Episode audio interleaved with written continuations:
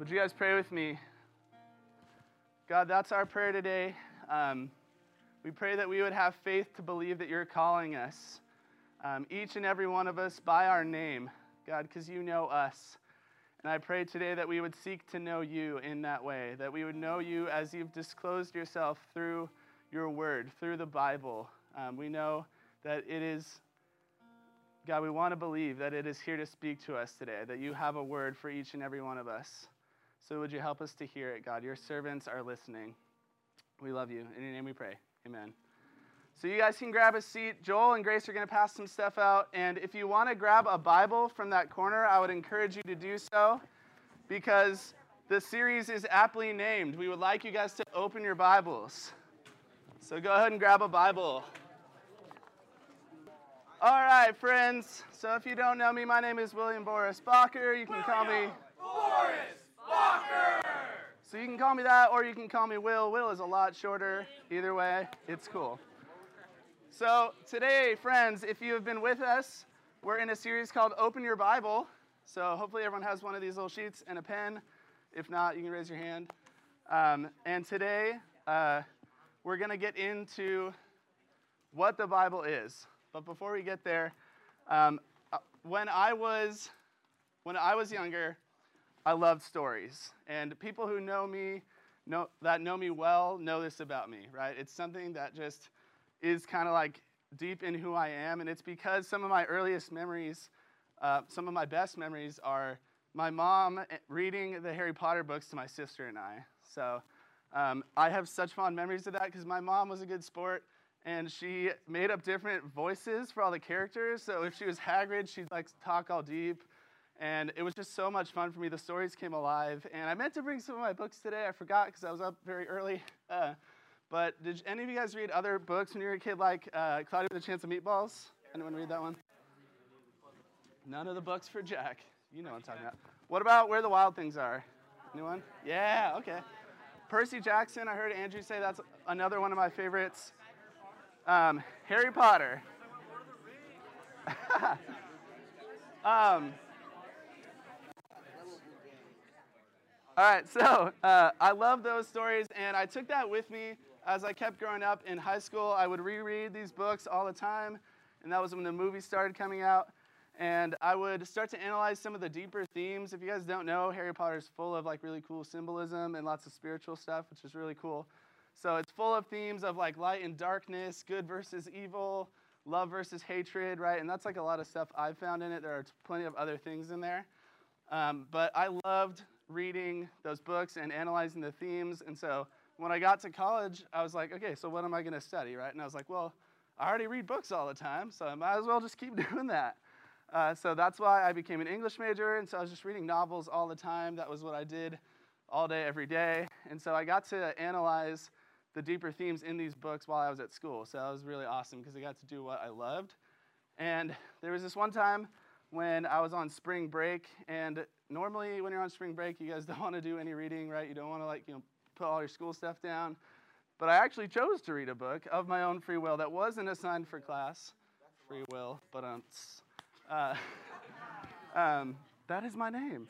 And it was a book called East of Eden by an author named John Steinbeck. He wrote The Grapes of Wrath, which some of you might have read, but East of Eden is this epic story about generations of a family, and it's got all this cool spiritual symbolism in it. And I want to read you guys a quote because I think Steinbeck is touching on something much deeper in this book and what a lot of these stories I think are touching on. It says this We have only one story. All novels, all poetry are built on the never ending contest in ourselves of good and evil. I think that's super cool because a lot of Netflix originals, a lot of books, a lot of shows, a lot of movies in our culture are getting at something deeper, right? They're asking these big questions of like, who are we as people? Why are we here? What's going on with this whole life thing, right? And um, so we're going to talk today about the Bible, which is good. Open your Bible. But specifically about why the Bible, this book that you're holding, if you are holding a Bible right now, why it's different than something like Harry Potter or a movie or just something made up to entertain us. Why it's something so much better than that, and why a lot of the stories in our culture are really getting at something that I think the Bible has as its core truths. So, we're going to talk today specifically about what the Bible is. And so we're going to start with a big one. This is super important. Uh, and uh, we're going to also talk today about how the Bible is like this chair. And I just hit it. I'm sorry. Uh, hit, don't hit the Bible. So today we're going to start by talking about how the Bible is true. I hope this works. I got some weird yellow tape. So, so the Bible is true. If it falls off, it's okay. Just, just keep going for it. So our culture today is one that is obsessed with the truth, right? We want facts. We want empirical evidence. Can you prove it to me? How are you going to demonstrate it? We want statistics, right? That's we, we get that a lot in our culture. We want those things. And we also are a culture, which is kind of confusing when you put these two things next to each other. We're also a culture that's all about finding your own truth, right? Maybe you've heard that phrase before. Um, finding your own truth. So there's no, they don't like, we, a lot of people in our culture don't like this idea of like an absolute truth or an overarching thing that's true for everyone. So we, we value this empirical truth, this demonstrable, this evidence, these facts, but we also value this pursue your own truth, live your own truth, that kind of idea, right? So those two things so you might have heard that term before, truth, and it kind of depends, like, what do, what do we mean when we say that? Because there's a lot of ways that we could define it. So what we're going to talk about the Bible as being true is, first of all, that, sorry, I got to move this over. It's true because it contains records of things that have actually happened, right? Demonstrated. Okay, so these people were, some of them were historians. They wrote this stuff down. They were there when Jesus did these things, when he said these things. So it's a demonstrable truth, right? Something that people witnessed, something that they saw happen. But more importantly, and I think that this one is going to be up on the screen for you guys, the Bible is true because it testifies to the one who is the truth. The Bible is true because it points forward to, and testifies to the reality of Jesus as both divine and human. It shows God's plan to redeem and save humanity and creation. It's true because it testifies to the truth, who is Jesus. So if you guys have been following along with us, we handed out these bookmarks with verses for every day of the week.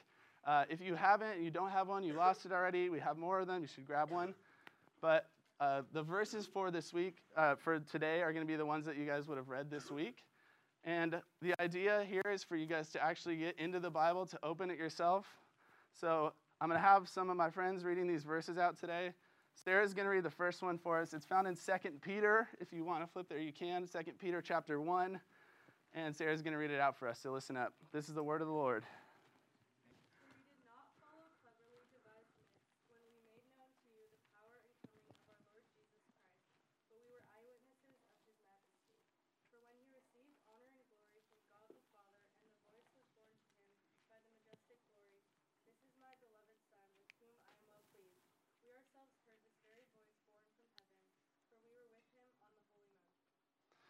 So, what Peter's talking about there is he's saying, okay, this isn't made up, right? These aren't just stories. I was there, right? The two things he's referencing are the baptism of Jesus, right? And uh, this thing that we call the transfiguration, which is a really cool story that we don't have time to get into. But these are things that Peter witnessed. He saw this with his own eyes. That is true to Peter because he was there. He witnessed it, he wrote it down. And it's also true because God was the one who ultimately inspired the writers of Scripture, right? So whether it's Paul or Peter or Luke, whoever is writing these things down, God is the one who is inspiring them to write the truth about himself. So we know that it's true because one, it was real, it was recorded, people witnessed it, and because God himself, the truth, is the one that's inspiring the writers of Scripture. So those are a couple ways that we can talk about Scripture being true.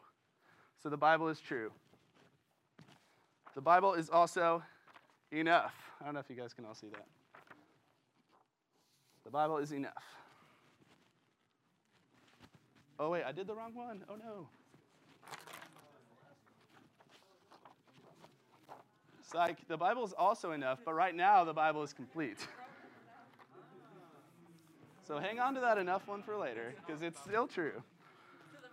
So the Bible, if you guys don't know, contains 66 books written by 40 primary authors, and it was written over a period of 1,500 years, from when the first thing would have been written to the very last thing that would have been written.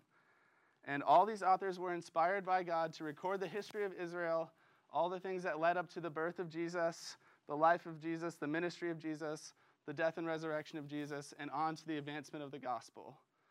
Right? And so I don't know if you guys know how hard it is to get even just like a small group of people in sync something, to have like kind of the same mindset. Adam's gonna throw a picture up here. This is some synchronized swimming.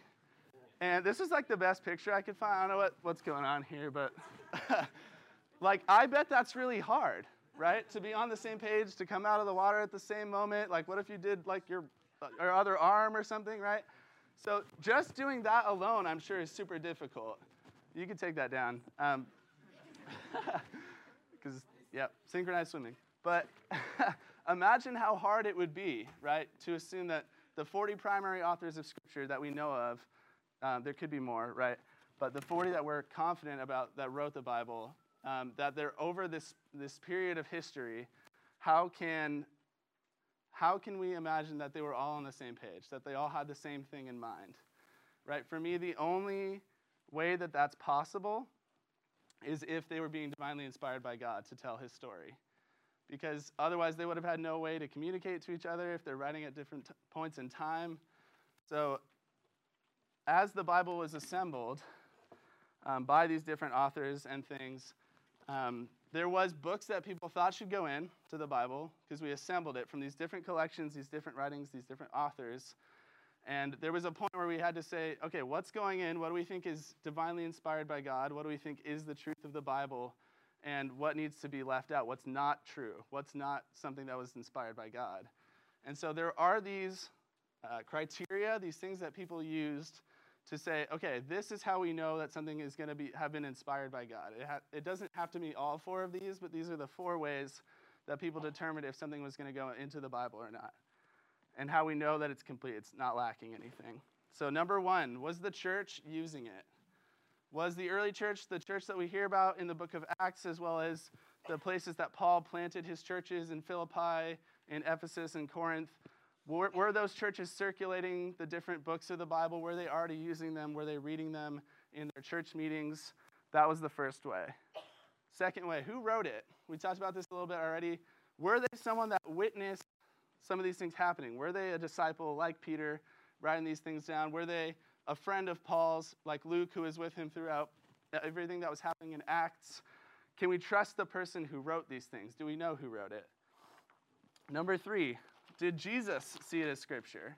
That's a big one, right? That's an obvious one because there are times when we're going to hear Cassie read from the book of Psalms in just a second, but Jesus himself quoted the book of Psalms, right? So if Jesus is quoting something, the church is confident this is inspired by God. Jesus saw as authoritative.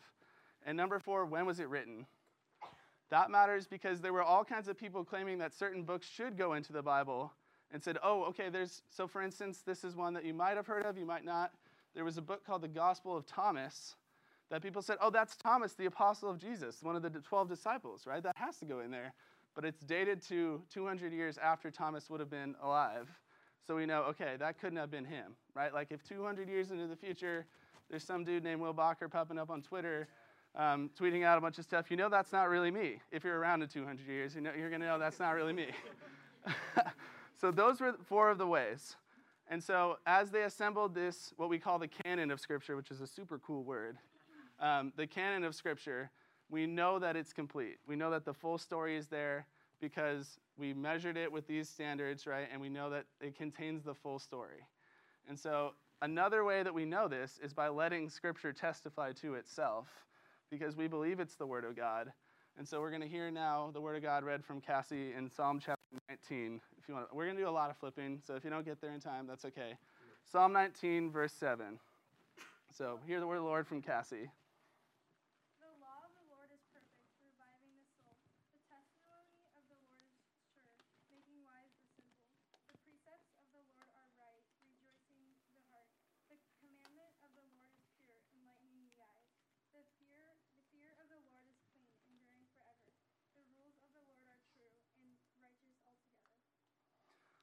Thanks, Cassie. So every time you hear like the word law or precept or any of those words in there, it's just talking about scripture in general.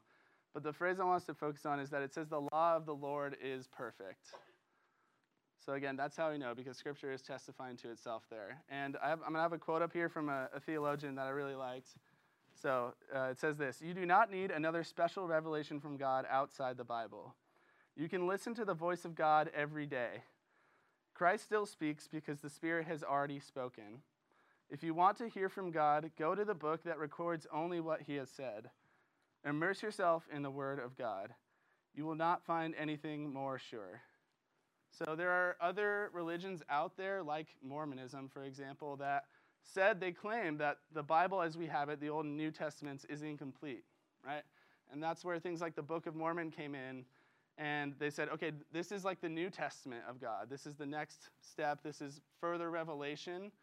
And in the New Testament itself, in books like 2 Peter and in 1st and 2nd Timothy, the authors of those books are warning about people like false teachers, false prophets that are going to come and say, oh, this is a new addition to Scripture. This is like a new word from the Lord. And now we know, okay, no, there is no further revelation. Everything that we need to know is contained in what we have as the Bible. So that's how we know that the Bible is complete. So the Bible is also, make sure I get the right one here. Yep. Living and active. Living and active. So we're going to hear the word of the Lord read by Connor. This is Hebrews 4:12. You don't have to flip there. It's just one verse, but if you want to, you can. The word of the Lord from Connor.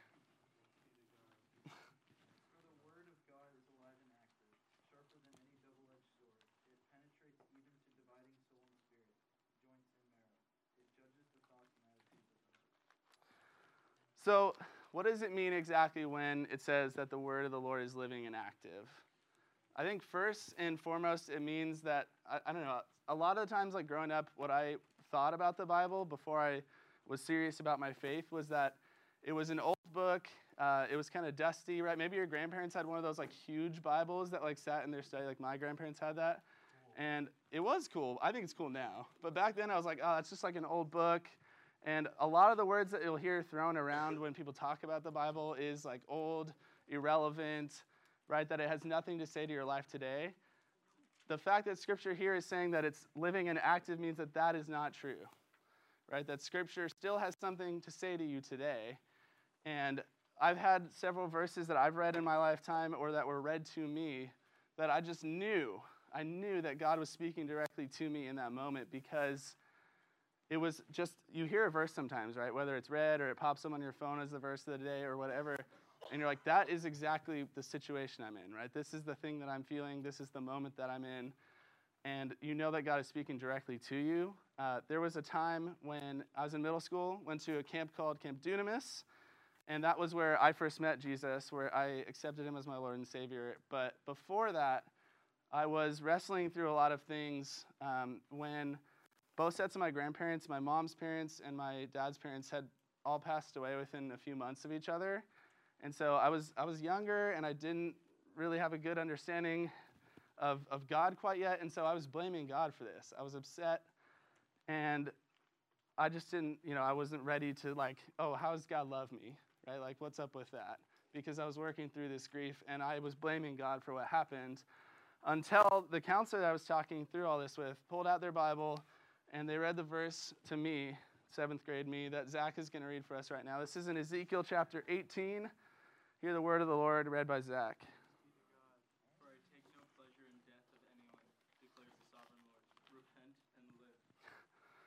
So God says, I take no pleasure in the death of anyone.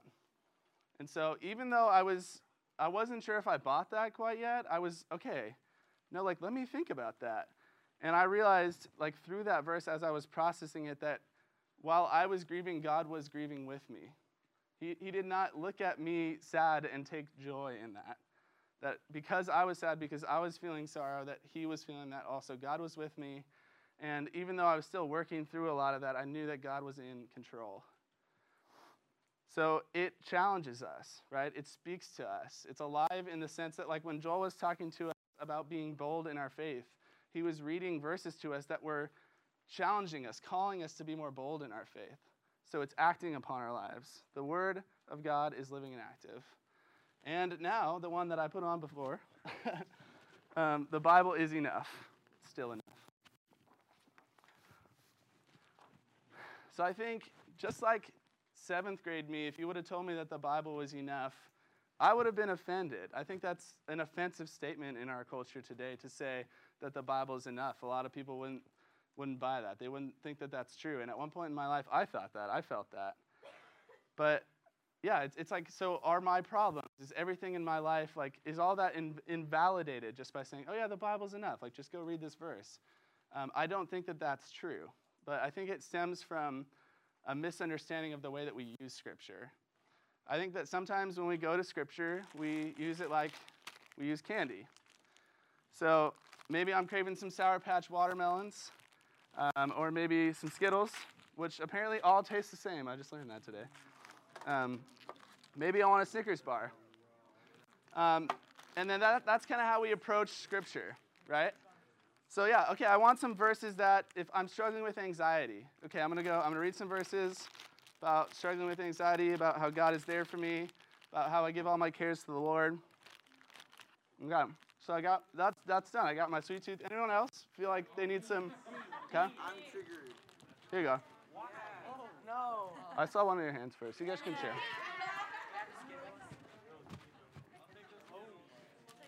So maybe I'm feeling down. You know, like seventh grade, seventh grade me was feeling down. I needed I needed some verses that were to console me.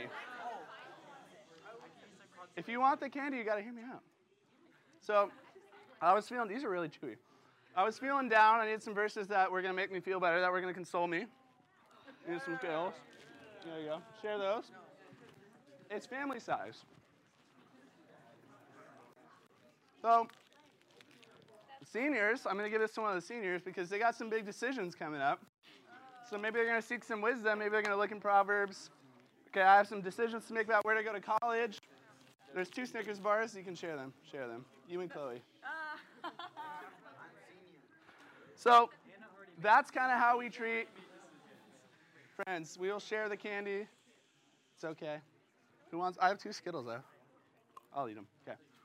Um, so that's how we come to the Bible, right? We, ha- we have a particular craving we have a sweet tooth, and okay, once I get my fix for that, okay, that's gonna make me feel better about my anxiety, then I'm gonna put my Bible down. Right? But that's like, just like candy. Oh, I forgot that was there.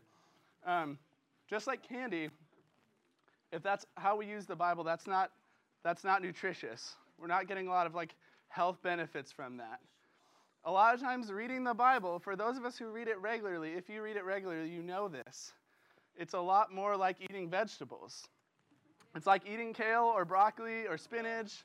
You can pick a vegetable that you like because vegetables are good and they're good for you. But it takes a lot of work to work through reading scripture regularly. Just like it's kind of hard to eat your vegetables, but you know that that's working through your system that's giving you these nutritional benefits, right? That's really what reading scripture is like. So the Bible's not like candy, right? It's not just there to give you what you think you need in a particular moment. Even though it can speak to you in a particular moment, we're meant to be reading it like in all seasons, right? That we're meant to be reading it like we're having a nutritious, like balanced diet. You can have candy, you can have something that's going to help your particular situation, but it's there for all situations in your life, right? And God's word is enough primarily because the one who gives it is infinitely enough. And that's going to be on your sheet there. God is the source of all truth. He's inexhaustible, and God's word is our provision. It's our nutrition. It's our daily bread. That's how we're meant to see it. So, this next verse, this last verse that we're going to read today, I'm going to read this one out for you guys. Um, it is for those of you who are doubting if God's word is enough for you. It's for those who are thinking that they're not enough for God's word. It's for if you're hungry or tired, it's for you right now. So, would you hear the word of the Lord spoken through the prophet of Isaiah, who is speaking to you still today. Not the prophet Isaiah, God. Cool. Let's see what verse I started. So you can trust like a chair, yeah? Okay, you know what I'm talking about. All right. So, Isaiah chapter 55. Come, all who are thirsty, come to the waters, and you who have no money, come buy and eat. Come buy wine and milk without money and without cost. Why spend money on what is not bread and your labor on what does not satisfy? Listen, listen to me and eat what is good. And you who delight in the richest affair, come. Uh, sorry. And you will delight in the richest affair. Give ear and come to me. Listen that you may live. This is the word of the Lord, and it's for you. Thanks be to God. Genuinely. Give it up for God.